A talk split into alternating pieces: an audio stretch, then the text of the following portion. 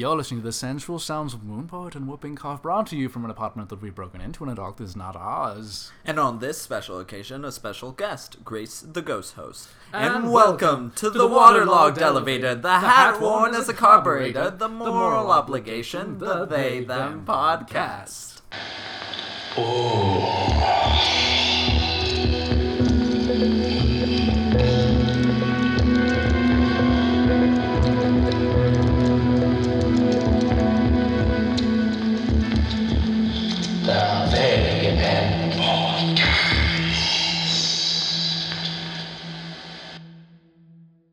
wasp in the apartment. There, been- there isn't a wasp in the it's apartment adorable. currently. It's very cute. It's But- they're no no no no no. It's no, still my here. my my thing is It's just in our dreams now. uh, yes, essentially because uh, Grace the ghost host won't let it be otherwise, and I understand why.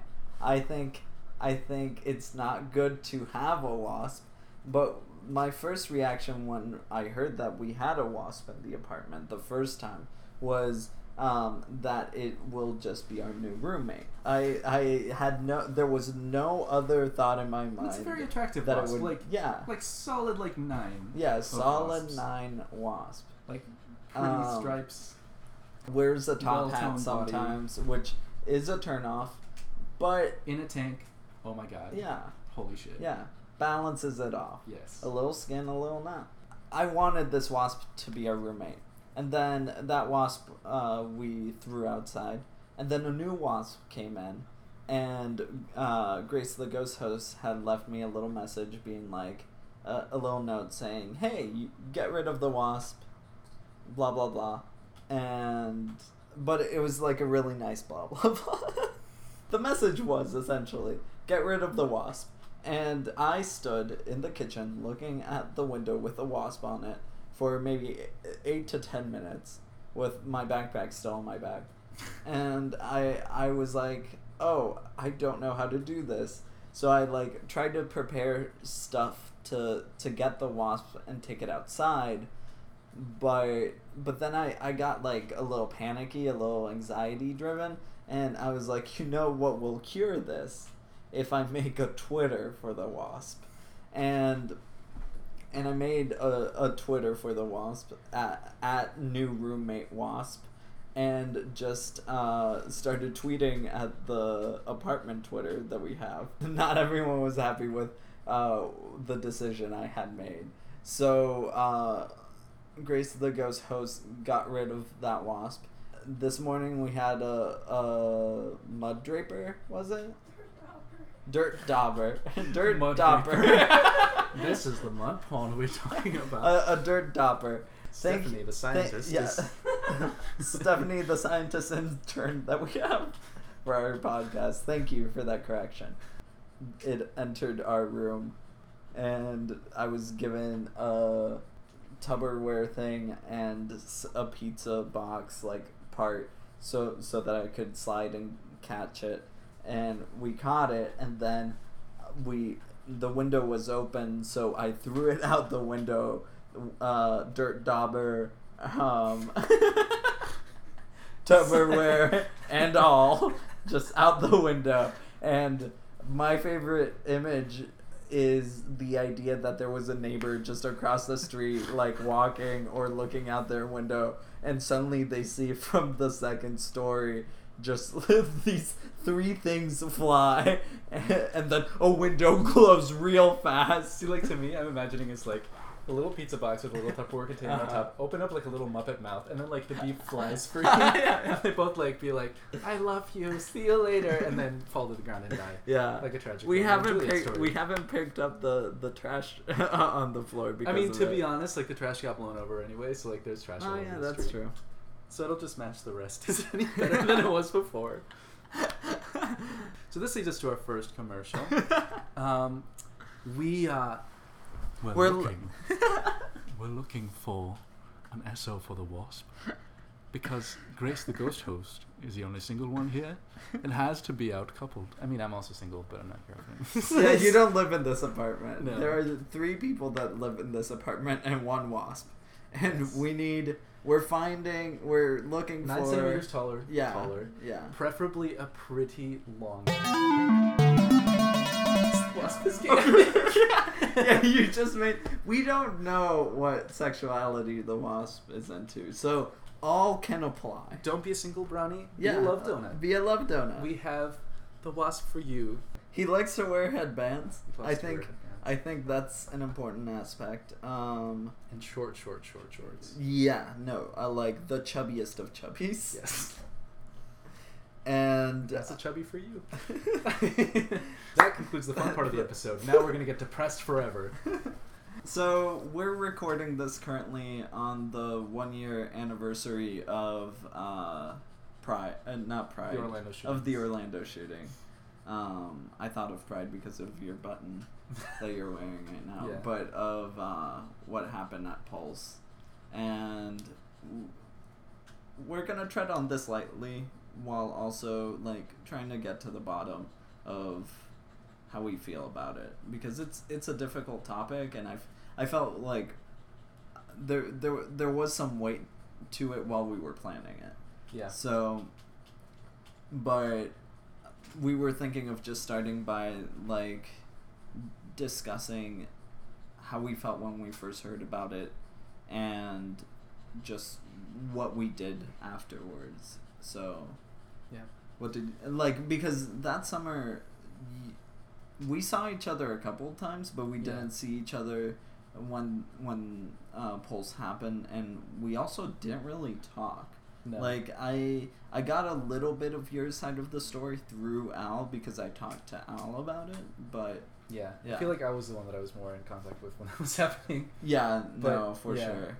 No. That entire summer, it felt that way. That summer was rough because I, I don't know like You were in a closet, both both figuratively and physically, trying to write a novel. Yeah. So yeah also like I like just got broken up with and I Yeah. couldn't show anybody like it was like the first like I'd been in the closet for a long time uh huh. so I'd gotten used to it but that was the first year where I had been like defiantly queer and I like wasn't like avoiding it at all and like I- I don't I don't know like I had like I, I don't know it was a weird time and, and I was a little bit like more heartbroken than I should have been and I couldn't show it to anybody Yeah. because I had like and I had to pretend to be okay because they like if they would ask like what's going on then I would be like "Ah, I didn't just break up with somebody like it's fine but Mhm.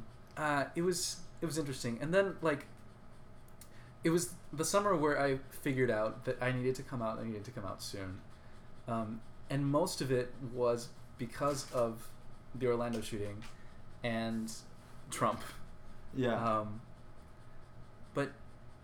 yeah, it's I don't know. I remember that when it happened. My grandparents were watching the thing on Fox News, uh, which is irony of ironies. oh, great. And I like I just gave up on not looking upset. Yeah. I just like let myself go, and was just like, like I don't know if I cried in front of them, but I was crying a lot, and um, and they were like, oh yeah, it's such a, it's such a tragedy, it's so terrible, um, and kind of treating it in such a way where it was very obvious that like, oh these people, like we disagree with their lifestyle, and that's very unfortunate. But like they're people anyway, and they're people too, so we're gonna mourn them anyway. Mm-hmm. And a very like condescending sort of like like we're good people so we're gonna cry for these people anyway even though they were sinners and terrible people. And i was just like no. Like i can't like i can't grieve with you that way i can't grieve with You you, in spite of the fact they're queer i need the fact there to queer. be like grievance because they are queer Uh-huh. as well. Um, and I like I remember sitting in the bathroom and I had my like phone on and I was about to like press the like go live thing and be that annoying kid that like comes, Comes out on like Facebook Live, and I didn't uh, for like a couple of reasons. But I kind of wish that I had because then I could have been a lot more open about why exactly I disdain You felt Trump that way. Yeah. um, afterwards. Because like I wasn't quiet about that, Mm-hmm. and it made me like louder about my political beliefs and like how I saw everything and kind of standing up to my family more than anything else. But like I like that should have happened earlier, yeah. um, and I still feel kind of guilty about that. Um, so I don't know. Orlando was the moment when I realized that I needed to be openly queer in order to talk about what why this matters so much Mhm. and not just be quiet and let people think what they want because it's not okay. So, yeah. I don't know. I remember for me it was uh, I was living in an apartment with a gay guy and we like I I hadn't been watching the news or looking at Facebook for a while because I was trying to concentrate on the research I was doing and like the work I was doing. Uh, or I was watching fucking YouTube videos. I don't know. I was doing something, and then I heard like my roommate uh, yell as he always did, and I was like, "Oh, it's just him yelling about something." And then I like he said something about the shooting and was like, "Did you hear about this?" And I was like, "N- "No, I'll I'll look it up." Uh, and I looked into it, and I, unlike, my thing is when it comes to these type of tragedies, uh, I tend to kind of close down. Like I, I don't, I don't, I'm not good at like crying for it. I'm not good at like processing it. I just, it just happens, and I let the wave kind of go over me, and it, it worried me for a lot of reasons, because they were queer. Uh, a lot of the people uh, were Latino, and um, and I was also it. This was kind of expressed in another podcast that I will always fucking talk about Harmontown. There's a specific episode of Harmontown uh, right after the Boston Marathon uh, bombing where uh, the comedian Kumail Nanjiani talks about the what happened, and then he talks about how they didn't know whether it was a white guy or a brown guy or whatever that that did the bombing at that point. And there's a moment where you, where especially brown people or just people of color just think I'm ho- like just pray that it's not someone that looks like them. And and in this case it was very complicated because it was the people that were being killed looked like me. So so there there was there was a lot of conflict with that and i i didn't cry until i heard all of the names of everyone that had been uh, sh- shot or hurt. Uh, and once i like heard all of the, the names it kind of just settled in my brain because it, there were names that reminded me of people that I knew, of friends and family and stuff. So, Yeah. and I didn't really talk about it with anyone. I didn't talk about it with my roommate because uh, the way that he was kind of dealing with the situation, I didn't love. Um, I didn't talk about it with. Uh, where was I? I, I? I didn't talk about it with Al until a little bit later. I I just kind of had to think about it and do, go through it myself. How many times do you think you've thought about Orlando this past year? A lot. Really? like, I don't know. Like, it's definitely f- faded because it's been a year. Yeah. Um, That's my that's But- like my main issue with these types of tragedies is that they they kind of fade away and that's why I kind of maintain within myself for a while because I like to be able to when possible just like remember how that felt as purely yeah. so we watched a video in class uh, for queer theory uh, that was the like the like classic like love wins type of like the Uh-huh. baseball like kissing game video where it's like oh you think that they're straight but they're not straight and like it was cute and it made me feel things when i saw orlando. Mm-hmm. um, but at the same time it's that same like everything that is queer on television is geared towards straight people. And yes they are the majority but also we need shit that's just ours. Yeah. Um, and um, especially the utilization of a tragedy by a capitalist company trying to sell a product, Yeah. uh, it, it dirties it up. Yeah. Like it, it, it's not. It's trying to be an honor, but like it shows that companies uh, are trying to milk a certain a, a certain sentiment that is currently happening.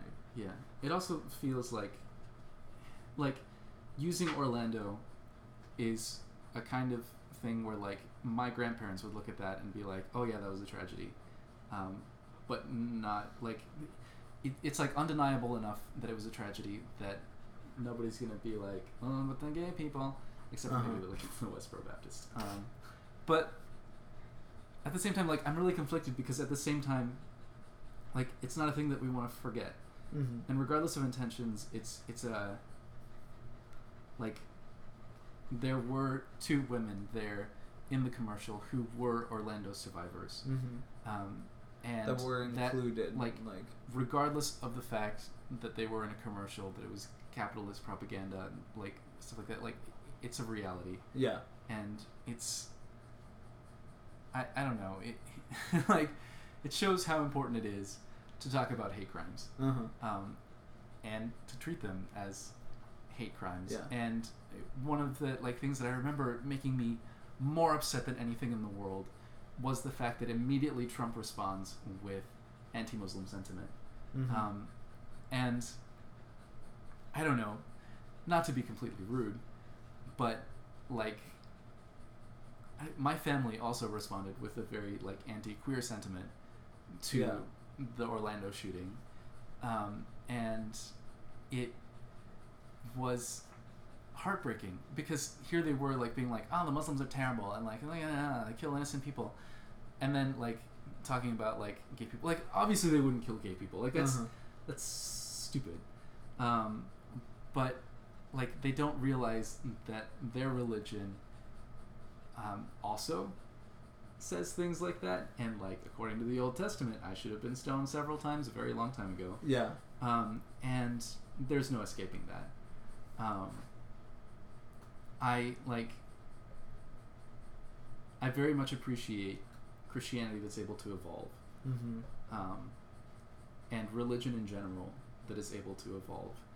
Um, and I very much appreciate people who use God as motivation to do good and to be compassionate yeah, um, and to um, have a meaning in life and like make death easier because death is a fucking bitch uh-huh. and it's like from what I see it and I don't like super like I don't think we ever talked about the afterlife. No, but like to me death is a void. Like I that's what makes Orlando so tragic is that like we can say like oh they're in a better place but to me they're just like they could have had a life. They could have grown old. They could have been happy or like chosen to not be happy or been unhappy or yeah, like they could have had more. They, they they would have had the opportunity t- to live. And to me like as depressed as i am i think the world's fucking beautiful. Mhm. i love stars. I think they're incredible.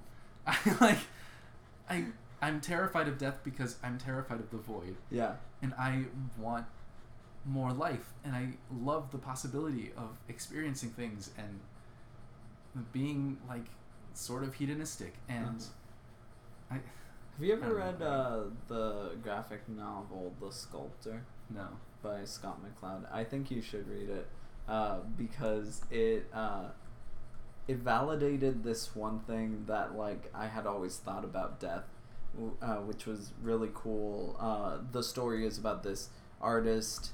Um, his grandfather comes to visit him, but his grandfather has been dead like twenty or thirty years, and it's actually death. And at one point, they're just like chatting, and death tells him, "You, you can do like I will give you the power to do anything, like all the great art that you want to do in your life.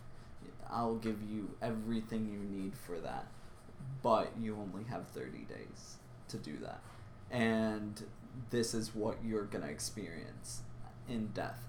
And like the grandfather touches this guy's head and the next like two pages are purely black, and that that like void scares the shit out of the artist, but he still does it. And I like I have a moment at least once a month where I get real down because I think about that those two pages, that darkness and that idea that there isn't anything on the other side and I I believe in that. Like I don't really think there's to be anything else but it's fucking scary Yeah. and like that that is kind of why it it, it makes it even yeah. harder uh, to to consider this fact that like these people died Yeah. I think regardless of your beliefs in an afterlife, um, I think everybody sort of acknowledges the fact that these years that we're alive are sort of important. mm-hmm. Like, like nihilism to the like, like there's really no point to these years. yeah So really, there's nothing that we have to do. There's nothing that we don't have to do. We don't have to be rational. We don't have to be nice. We don't have to be, um, I don't know, miserable and care about other people. Like we don't have to do anything. mm-hmm. But the lives that we live end, and if you believe in an afterlife where there's a judgment, then you get judged on a very short amount of time what happens for eternity yeah um, or for a very long time to be purged of your sins or whatever. Um, which shows how little I know about religion. But like, I like what what I liked about Catholicism when I was Catholic was uh, the idea of purgatory because it was like you you did some bad things, but you're not so bad you have to go to hell.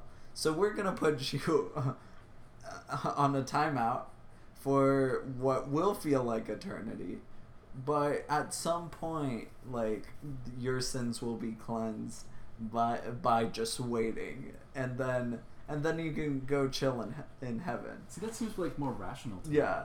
like It's that is a also crazy. It's No, it also like crazy. it's also crazy like And uh, also, there's like, the whole like Martin Luther thing about like indulgences and like buying Uh-huh. people more time, yeah le- less time in purgatory yeah by doing. well yeah that that's a whole That's, other that's fucked up and capitalistic and Uh-huh. stupid. uh-huh. But like, I don't know. But the It's- idea of like you can chill out in a waiting room before you get, go into heaven for a while, but but it, it it means that you were good, like you were a good person and stuff, but you had your faults, like you Yeah. you weren't you weren't a saint, so you're not gonna go straight into heaven. Uh, and and that's one thing I, I liked about that was just like oh there's there's a mid um, in between. yeah. Uh, Yeah. No, I'm a huge fucking fan of nihilism. I like, I like to me it sort of levels everybody out and makes everything super unimportant. And that's a good place to be. Like I, I don't know, the sort of like do nothing sort of philosophy where like everything in, your life has been done already and you don't have to worry about it. And plus like everything that you do in your life doesn't matter. Is kind of where I, I like to live my life and Yeah. it makes sense to me. Um, like it also like just thinking about like things like country like we were wanting to talk about this concept that we read about uh uh-huh. called uh, the queer Aztlán and um, just as an explanation Yeah. um, Aztlán is the supposed um, within mexican like folklore the supposed um, origin place of the aztecs um, the mexicas um, they were a nomadic tribe up in the north um, the areas that are now like uh, Nuevo León, the Sonora Desert, and Mhm. like um, Arizona, New Mexico, like Texas, all that kind of place. Um, so that was the home of the Aztecs, and the Aztecs sort of became like the leaders of um, Mexico. And Mexico City still only has funds for itself, but that's fine. Um, but like, um, yeah, so uh, it became something different when uh, Texas gained its independence, and when Santa Anna sold um, the like southern part of the states to the states, Yeah. um, because all of a sudden the Mexican population there realized that they were home. They did belong there, but they didn't belong there anymore. Like this Yeah. wasn't their place anymore. It was going to get filled up by white people and by um, like a culture that wasn't their own and a language that wasn't their own and like eh, eh, like the Chicano culture is stuck in a place that belongs to them but isn't allowed to Yeah. belong to them. It's an in between. It's Um, a purgatory of- sorts. Yeah. um, and this got transferred along to the Chicano queer culture, Uh-huh. um, where there's a sort of queer Aztlán. Uh, and this is just like queer people in general. Yeah. We belong here. W- There is no reason why we should not belong here. We should not have a space where we should not be allowed to dress the way that we want to Mhm. and live the way that we want to. Um, but at the same time, we don't. And we're not allowed to be in certain Yeah. places. And we have to tone ourselves down for certain places and change ourselves. Yeah. And everybody has to change themselves for work. Um, and capitalism. Which is an issue. Which is a huge issue and completely unnecessary. And to me, professionalism is a very racist and homophobic and um, like uh, very ageist and um, very like capitalist. Like I, I don't know. You have to have a certain amount of money to look professional. I want to be more punk. I want to be more Uh-huh. like just kind of unhinged in every way and i know that i can't because i need to get a job at least for now Yeah. until i become like respected enough or valuable enough that people don't care That what you, i look yeah, like that you can do whatever. so just now in my private time i'll wear dark purple Uh-huh. lipstick so that and like for me especially because i'm gonna be going into like academia and stuff my worry is i i have to tone certain things down and i have to also dress more professional now that i'm going to grad school and stuff even though i don't care like there's no part of me that wants to dress better because i'm going to be teaching a class. And it doesn't really help when you see people like pete burns like jeffree star like uh-huh. fucking annie lennox and Siouxsie Sioux and like pe- people who just like fucking went for it. Yeah. Uh, or just like I'm just gonna dress the way that I want, and like here we are, they're super famous, and Yeah. it makes me wonder like, okay, if I went full on Jeffree Star, would I I, be Jeffree Star? My my the image I always think about is David Bowie in a dress walking with his wife at the time pulling a baby stroller and his wife was dressed like in David Bowie's like men men's clothes. Yeah. And like I love that image because that was before he became famous. That was like maybe a year or so if I remember before things blew up for him and he was already that weird. He was already trying that shit out. Like that wasn't going to stop him or Fuck anything. David Bowie for being too. Yeah, yeah, yeah, yeah. It's uh, I don't know. But but I I think about that because like what if I go into class dressed up like that? I I I I am constantly afraid of how to address like gender pr- and like pronouns and stuff in a classroom setting because I've never- in general. yeah, I've never seen a a a gender queer professor like do that. I've seen other types of queer professors and like people who ask for pronouns and stuff in class, but but no one who like was actively teaching. No Yeah. no one that that I know that like seems like me. Yeah. So- no, I like. I'm And I know they are out there. I just now. don't. I've never seen them. I'm kind of Yeah. terrified of transitioning right now because Really? I, I know that like I know within me that there are things that I want to do to permanently alter myself. Uh huh. um, in order to become what I think gender queer looks like Yeah. in my life. For you, yeah. And it's not what I look like right now. Like more what I look like right now than usual because like. I had a bit of a mental breakdown last night and needed to like have lipstick And I on think today. that's good. I'm terrified of transitioning because I'm transition. I'm wanting to transition and realizing that I need to transition immediately as I am entering the workforce. Yeah. Like, like this is how I'm going to make my living. Like this is how I'm gonna survive, and it's making me like think that it's kind of inevitable for me to have to postpone my transition a couple of years. Mm-hmm. And I think a year is a long time. Just like Yeah. thinking about the last year and all the shit that's happened, I am horrified of having to like not transition for another year. I also have Uh-huh. no money to like medically do anything to myself. Yeah. But For me, it's more like I I want to change my wardrobe, and we're planning like a trip to Colombia, and I I want to start with that. I want to start finding clothes that just work for me and that make me feel better because the clothes that I have now that help with dysphoria were like handmade by a friend of mine and stuff and they're good clothes but it, it I need something else. I need more. And uh it's it's the the thing of like am I going to be able to go on to campus dressed like the way I want to dress or do I have to wait until I don't know when uh, to to to dress the way that I want to dress. And a lot of it is my own fear. Like I'm constantly afraid of doing it.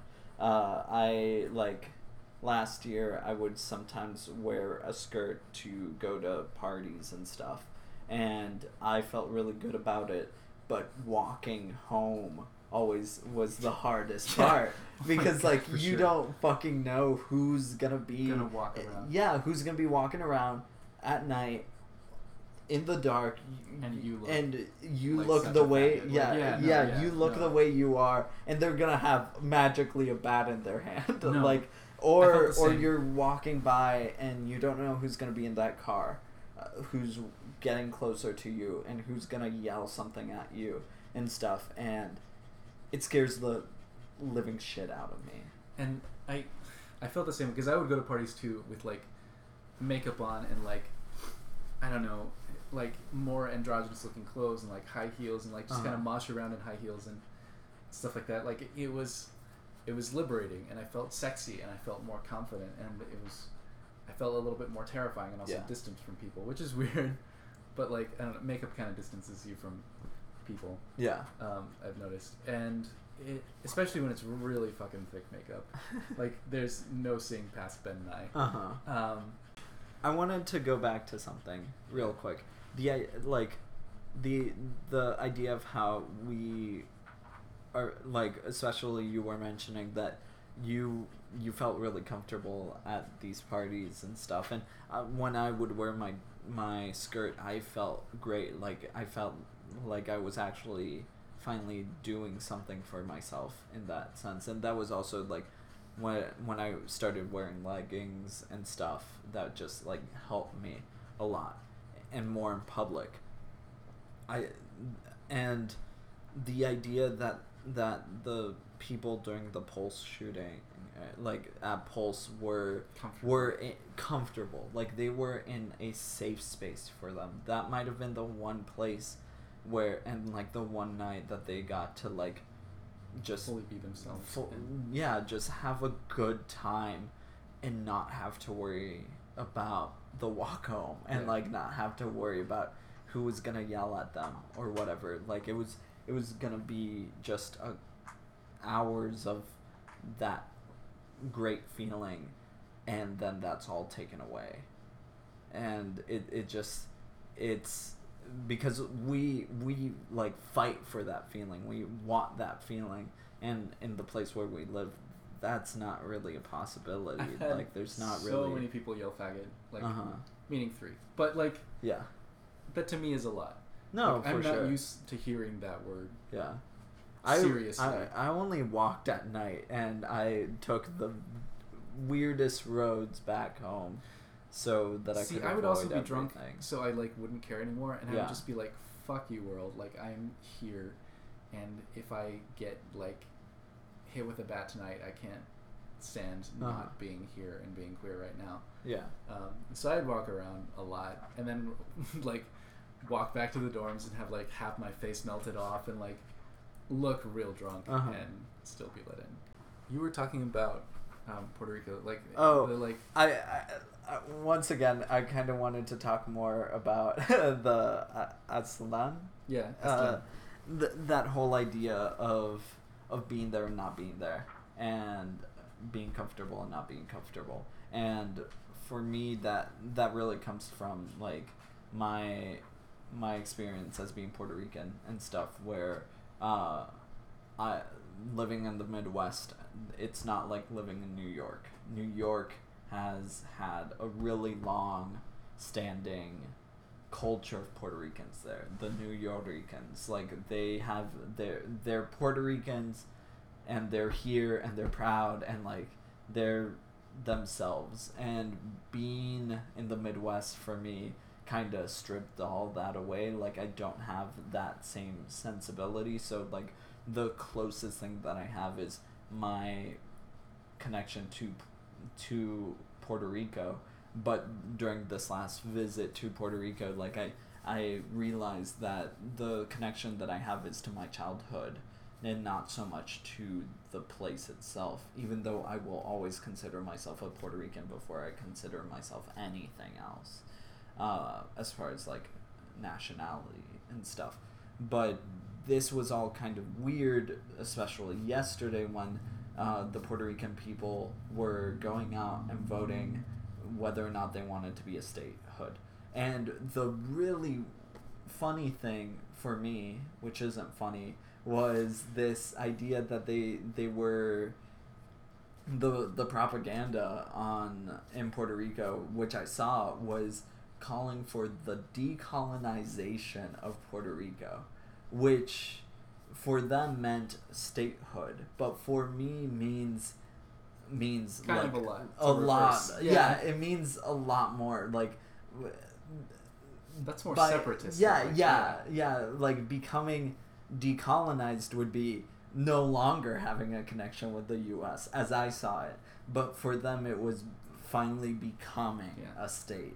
And uh, as far as I remember, uh, like two out of ten, uh, two out of every ten people were actually going out to vote that day, and the the vote apparently seems to have been for statehood. Like it seems that most people who went out to vote voted for statehood, and I saw a lot of friends on Facebook being like, "Oh, Puerto Rico I- deserves to be a state. yeah, Yeah, Puerto Rico that a lot. deserves I this like, to be a "Ah." state and stuff."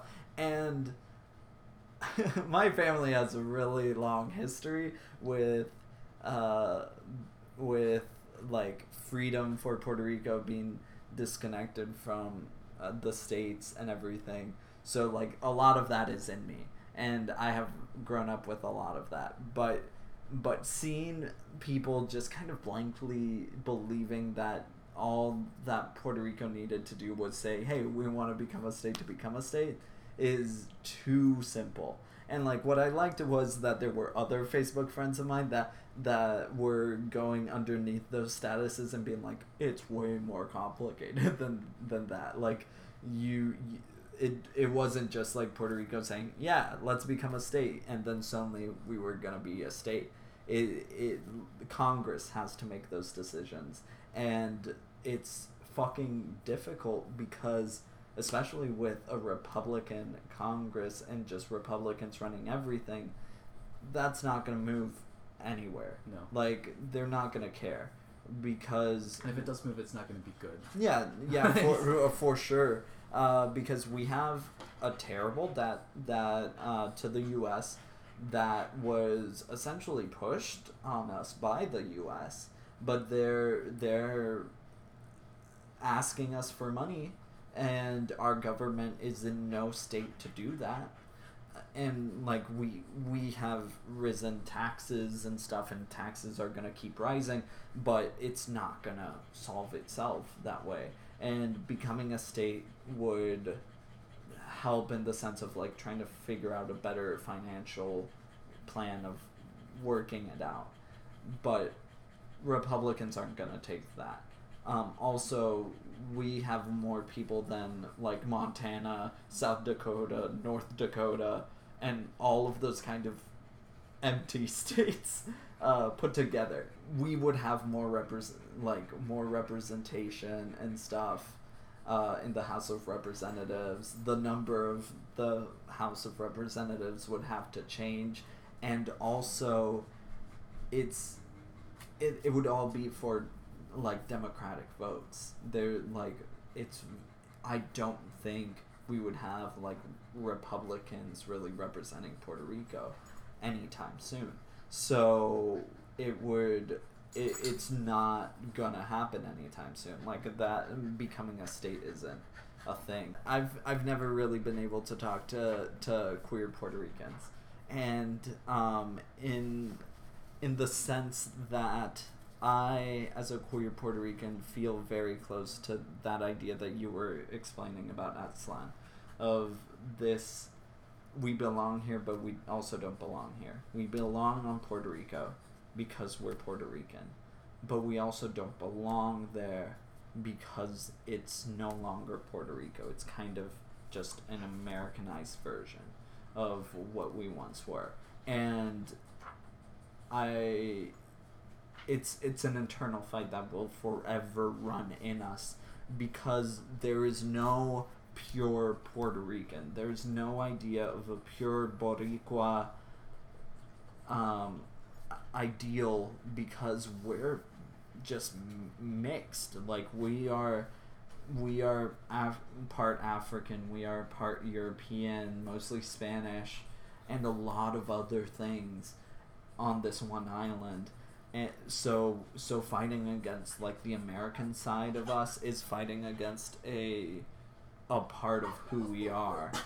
So we're talking about being like the idea of being everybody mixed and like that there's no um, there's no clear separation from the American side and the Spanish side and the Boricua side and Yeah. like, like it, it's it, it's different in Puerto Rico than in Mexico because Puerto Mhm. Rico Puerto Rico is smaller. Yeah.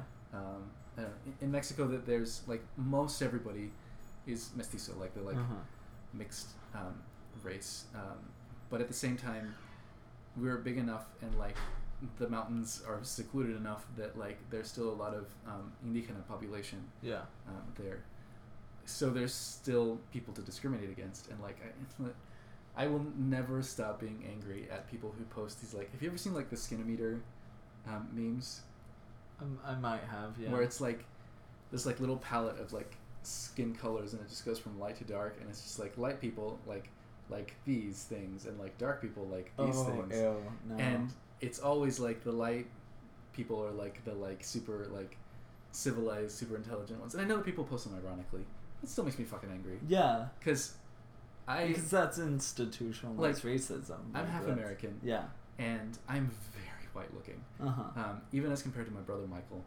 Um, we were just talking about this how I was always seen as um, oh the like the beautiful one who's going to become like famous and like there's no way that like like I don't know Blake my like middle name is gonna become famous like there's there's no way that's gonna happen because like so beautiful and so like intelligent and so Uh-huh. quiet and so like delicate about everything which like I, I don't know it was just like they were treating me as a little like fragile gay kid Mhm. and but my brother was always like oh he's Raza. like he's like he's one of us and he's Uh-huh. like um he's uh, he's never gonna be famous he's never gonna make much money but he's like he's he's gonna be He's a one cool of guy us, he's yeah. like he's relatable um, and always get stopped at airports Yeah. but like even oh, when we were, I like- know that. when we were like kids and we had the same haircut the same clothes like now we dress super differently like i'm Mhm. the like punky emo goth yeah. one and uh, he is uh, the kind of like super macho like Mhm. I, I don't know like torn up clothes mechanic Yeah. dressing long hair Yeah. um, person and I so, like I like the long hair aspect of him. It makes me feel. it nice. looks way better like honestly him with short hair doesn't make any sense I thought you were gonna say it looks way better than your oh no it looks way better than your hair. Your hair hair's a sucks fucking ass. yeah. No. It's a fucking rat's Your nest, hair's which it great. is today. Like I haven't washed it, It's but fine. Like if you saw my hair under the beanie, it's kind of yeah. sad. Yeah, racism wasn't a thing that like we always kind of prided ourselves that we weren't as racist as Americans, Uh huh. um, and that Americans Just like kind your. Mexican family, or Uh, just Mexicans in general, like at least the ones that Uh-huh. I've met, we're always like, yeah, Americans are really weird about shit like that. Like it- it's just like odd. But at the same time, when I left, like some would, like somebody came up to me and was just like, "Beware of the black people," and like literally said Yeah. it that way. He's like, "No, seriously, don't." That's, Because I that's like, how I, I felt about yeah. That's I how I like, felt what? in Puerto Rico too. yeah, Was like, uh, it's it's like oh we can be dark, but you can't be too Can't be dark. dark. Like you can't be black. no. And if you look at the announcements, like in the billboards, like pretty much everywhere in Latin America that I've ever been, they're all white. Uh huh. Like they are all Uh-huh. white, and there are not that I many white I Mexicans. really like, I really hated it uh, being back in Puerto Rico.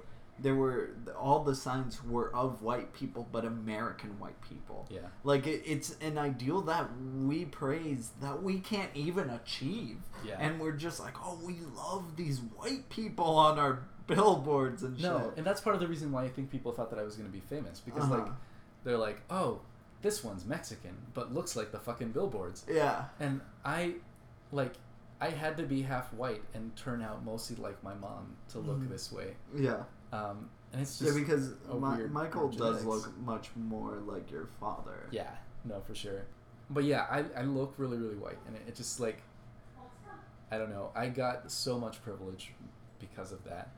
Um, and just bringing it back to Orlando, it, it like, the fact that it was uh, people of the Latinx community who were mostly affected by this, just hit home so hard Mm-hmm. because, uh, like, I I was just so, like that could have been me. Like Yeah. I go to gay bars, like I could have been the one shot up, and my family would have been like, "Oh, I wish that like little Blakey could have become an adult again and become a Christian again, could have had time because we know that he would have become Christian again." And like I, like misgendering me all over the place, Yeah. and assuming that I'm going to change and that I don't believe things straight, and I didn't have time to show them that I like am a capable human being, and can be something good and helpful Mhm. and and that I don't have to be good or helpful that I just kind of want to be because I love people and Yeah. it's taken me a long time to love people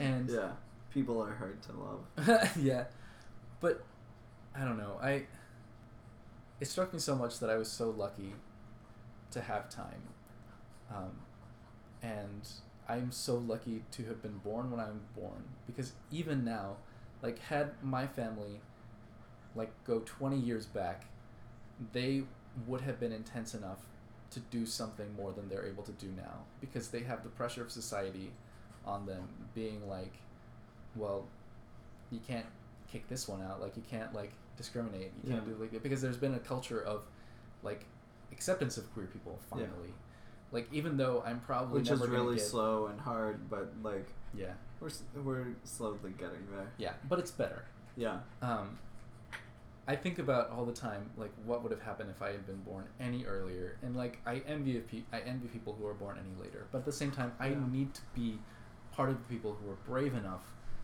to fight against them and, and be openly queer and be be able to take a bat Mhm. if somebody walks by in Middle America Yeah. because we're not the only queer people in Middle America, No. Yeah. and we're not the only like queer We like to think of things. we we like to think that our problems are are kind of special. I think Yeah. because I, I I don't know. We don't we don't really get to talk about it that much with others. yeah But with you and your family, it all had to do with like you were whiter, so you were expected to do better. And in my family, our even though we look different, uh, like I'm expected to to be b- bigger and better than my f- than the rest of my family because my father went to college, did college, got a doctorate's degree and everything, and is essentially an academic, a real big brained person, and because of that, I'm supposed to also like kind of follow up in his shoes. And that's that's what really pisses me off about going to grad school because I am kind of following up in that, but in, in the, what keeps me feeling better is that it's in my own punk way of like I'm going to grad school for poetry, which like Yeah. isn't isn't like at least I'm not studying literature. like I'm I'm I'm going for for something creative, and which I noticed really quick when we talked about it with my family in Puerto Rico. It wasn't something that people were interested in. Like people were not just like, "Oh, really? That's cool." Like, what type of poetry do you write or whatever. Like I had one family member be like that, but the rest of my family was like, "Oh, that's interesting." and like instead of uh, and it's because it's it's it's not like what I was expected to do, which was become a lawyer or a doctor or something, because we're in America and like we're we're given more opportunities. So because I'm in America, my dad was an educated person. I'm expected to be much much better, and and I I dislike that because it it looks down upon these the ideas that like my family members in Puerto Rico are not as smart as I am and stuff while I know a ton of them who are who are way more like capable of doing like great things than I am and stuff and I'm just a doofus that writes words that thinks sound pretty and and like somehow I'm supposed to be better than that, and I don't think I am. Yeah. So No, I've actually noticed that about like posts coming out publicly on Facebook. I I hate myself because I have now in trying to be confident about being who I am, I've like I've given myself too much credit. And I like have told so many people that like you realize that I'm the one who's taken queer theory and I'm Mhm. the one who has an education now and I'm the one who's like lived like this and I'm the authority on everything and like yeah, in a reaction of being sick of people assuming that they were the ones who were trying to help me and that they had all the answers i've become an asshole in the part that i'm like no i know better than you i know like i'm thoroughly convinced in my like self that i am better than everybody else which is stupid uh-huh. and terrifying and completely not true um, i am such a useless person i like you're not a useless. okay, person. I'm not a useless person, but I know nothing about science. I know nothing about math. I know nothing about psychology. I know nothing about like all these things that are so important to arguing well the case for being queer. Um, I'm not an authority. I probably never will be an authority besides my own experience and writing shit that sounds pretty. Yeah. Like I I'm completely incapable of defending myself in the way that I want to, but I still have to fucking try. like uh-huh. I I need to be more humble. I like I I've gotten to the place where like I have no self confidence in some way, and in some ways I'm the most arrogant, annoying human being. Yeah. I know we've talked about this because like you and I kind of suffer through the same problem of uh, when we're writing and stuff, we feel like we're we can we are both simultaneously the worst and the best at it. Yeah. And like I I like to joke with my family that I write poems whispered by God himself like that like God himself is telling me this shit and I'm like yeah I'm writing it down. I'm just letting these things come to me. And while in reality I don't believe in that shit. And also it's uh, like I don't think I'm that great. I'm not I'm not that good. I I I just I I fake this persona of of just like pride and stuff because if not the the self destruction would get to me much faster. Yeah. So, back to like privilege. Uh huh. I am tired of people expecting so much of me, of like Yeah. expecting me to be famous and like expect because like literally everybody that I talk to is just like I, I don't know, like I tell them about next year and that I'm like I just want to hang out for a year. I Yeah. just want to exist for a year, and everybody's just like, "You're too good to exist," which like literally I've done I've done nothing. You're too good to exist. Just it exist. sounds like a weird a weird sentiment. Yeah, it but- does. Um, but like I I've done nothing. Like I have nothing to show for what I'm doing. I don't know where people are getting this information that I'm like smart or talented or anything. Yeah. I've literally shown nobody anything. And what I have shown people have been like early drafts of really stupid shit. Yeah. Um, and I like I know that I'm smart, but I'm also so tired of like having to be smart Mhm. and feeling the pressure of everything and i like i just need to be a person. And like Yeah. in the end I, I just need to be comfortable and happy and feel like i've had an adventurous life um, which goes back to safe spaces. I like Mhm. i need somewhere to just be comfortable. This is what we're fighting for. Just to be fucking okay with where we are. Yeah. And to feel at peace and like we can be ourselves and be happy and yeah. uh, express ourselves and just talk and live and die and be fine.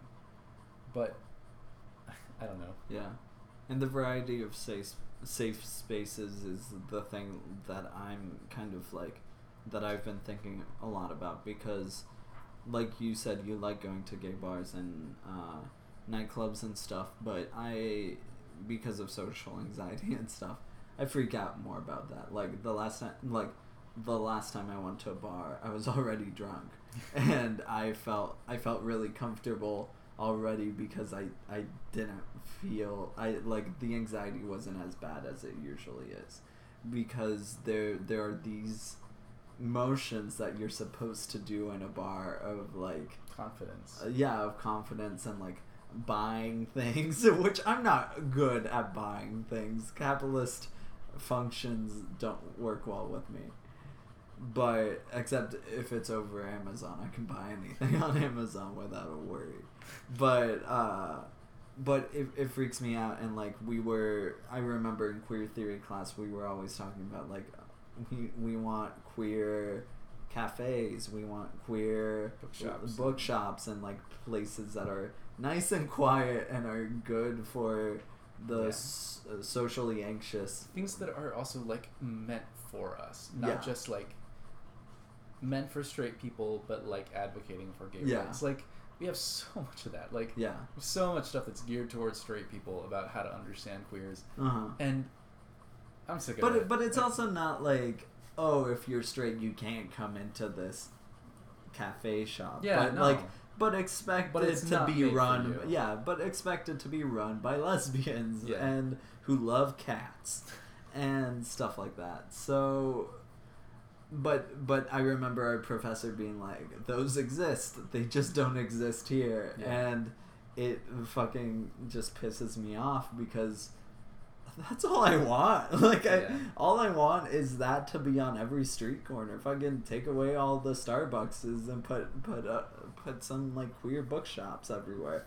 Like I I need I need some other type of safe non-sexual, and quiet. and like uh, a conversation that we always had was um, also for like the disabled uh, queer people and just all types of queer people the the mentally uh, just people who who have mental illness and stuff. Uh, just that that there should be a variety of spaces where where it's open and safe and stuff. So I re- like one of my favorite things was uh, last summer I got to go to a um, to a punk show with a couple of friends and the uh, it was a Frank Turner uh, show. And Frank Turner and like the other bands and stuff were really just advocating the entire time of making the place a safe space for everyone. They weren't like doing it just for queer people or women or everything. It was a everyone should be everyone should feel safe about being here. And if someone is uh, like harassing you, tell a friend to go tell the the people that are running the the uh, the concert and someone will come by and move that person and like throw them out or whatever. Because concerts especially for the punk community are the are some of the only places where we feel safe to be ourselves. And like everyone of ev- of any identity should feel safe at a place like that. And i think that kind of goes back to what happened with in uh, manchester with ariana grande and stuff where it these these places these safe spaces are being attacked and uh, it's just makes it so hard I think in the end, it all comes down to a matter of fear. And in the end, fear is not going to be enough of a deciding factor to stop us from living. Yeah. Um, Shouldn't be. it like and it isn't it doesn't like eventually i don't know from like seeing the drug wars and stuff like that like we were Mhm. all terrified um, and uh, kind of lived in the constant threat of being kidnapped or attacked or like killed or seeing somebody else who was killed or like always like twitter was just kind of a blessing because you Yeah. could see what was happening where at certain times and places but um, eventually you just just give up on feeling scared and you live and you exist. Um, and, you, and it becomes a new normal which is stupid. Um, and that's And- part of the like and that's the problem is that like we shouldn't like in five years we shouldn't be thinking of pulse as just the new normal. Like it, Yeah. it should always stand as this this terrible thing that happened that we don't want to ever happen again. And unfortunately we can't just like be okay with it. Like we have to do something. Yeah. So and i think for a lot of people it's honoring it's remembering it's it's yeah it's just trying to do our best. Right.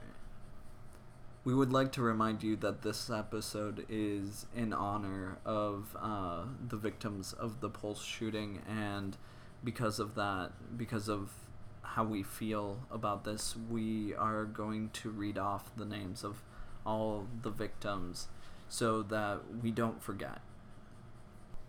It's traumatizing to have your name mispronounced, especially in death, and we apologize very much because I'm sure that we've mispronounced quite a few of these, but we're going to give it our best attempt.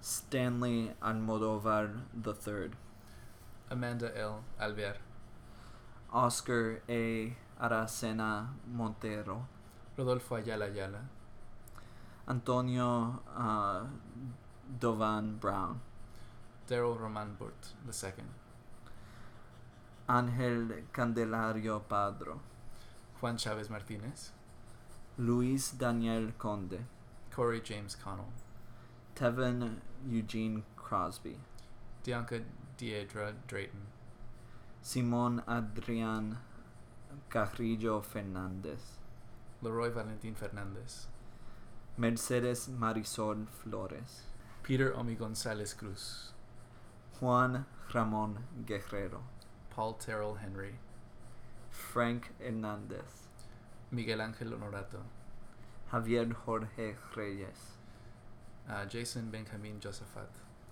Eddie Jamoldroy Justice, Anthony Luis Laureano Disla, Christopher Andrew Leinonen, Alejandro Barrios Martinez, Brenda Marquez McCool, Gilberto R. Silva Menendez, Kimberly Jean Morris, Akyra Monet Murray, Luis Omar Ocasio Capo, Geraldo A. Ortiz Jimenez, Eric Ivan Ortiz Rivera, Joel Rayon uh, Paniagua, uh, Jean Carlos Mendez Perez, Enrique L. Rios Jr., Jean Carlos Nieves Rodriguez, Javier Emanuel Serrano Rosado, Christopher Joseph Sanfeliz, Gilmay Rodriguez Solivan, Edward Sotomayor Jr.,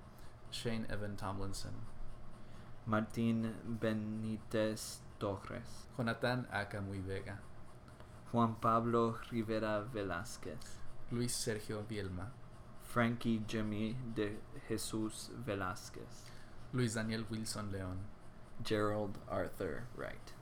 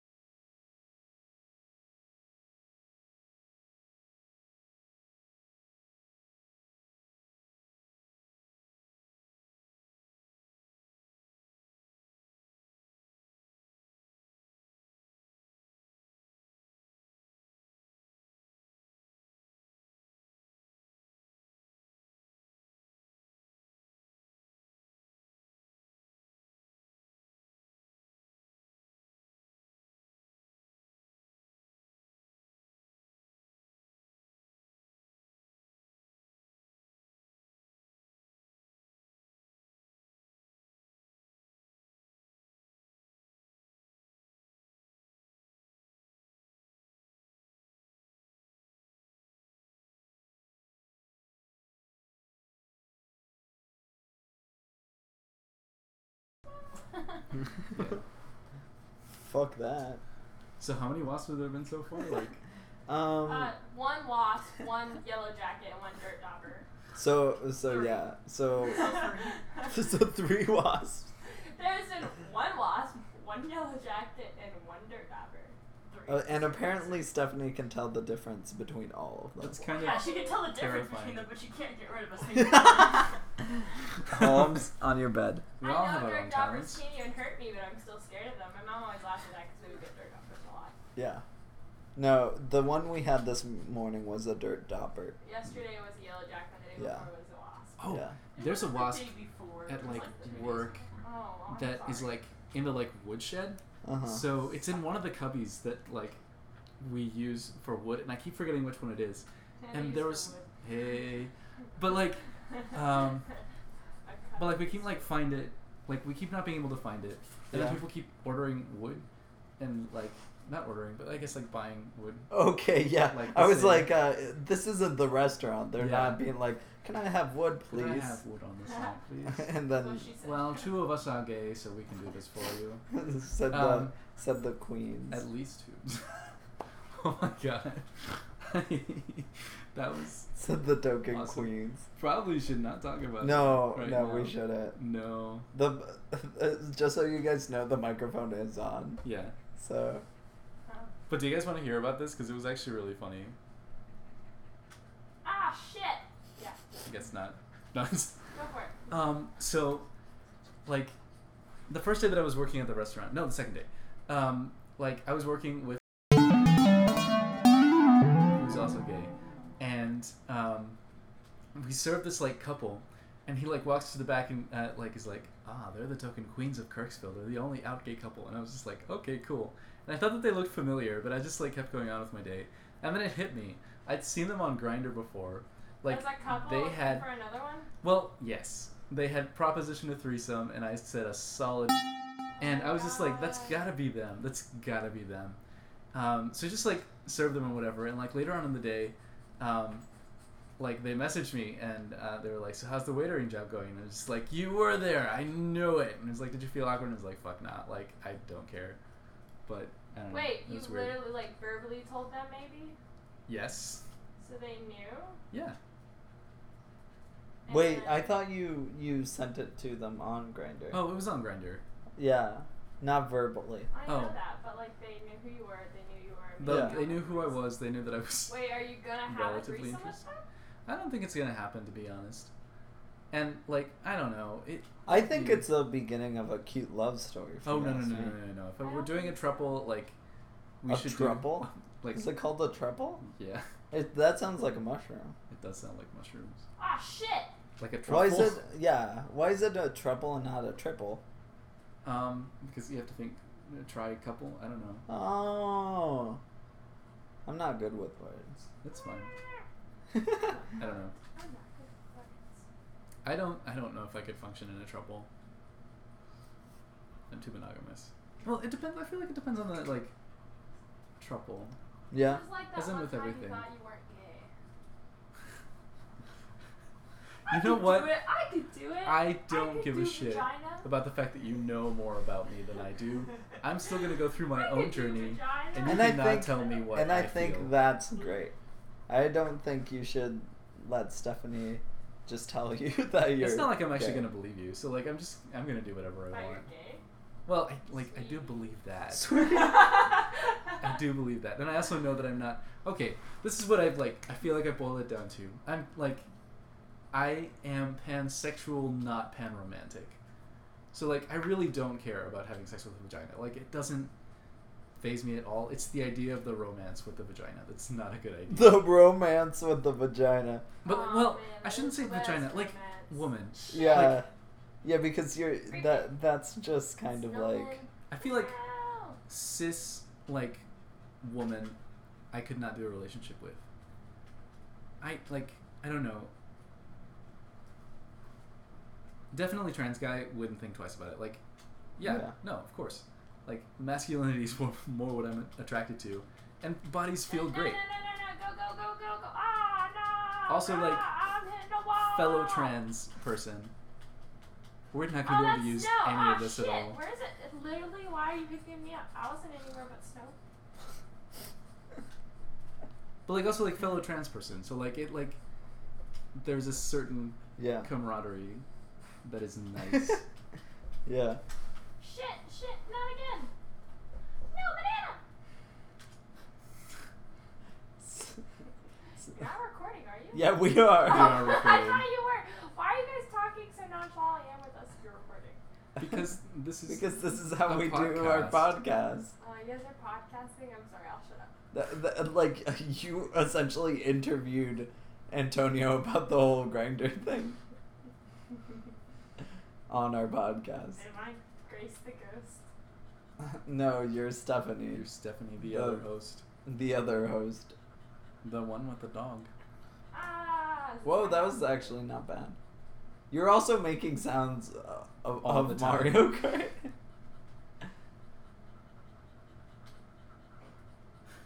that would have been useful.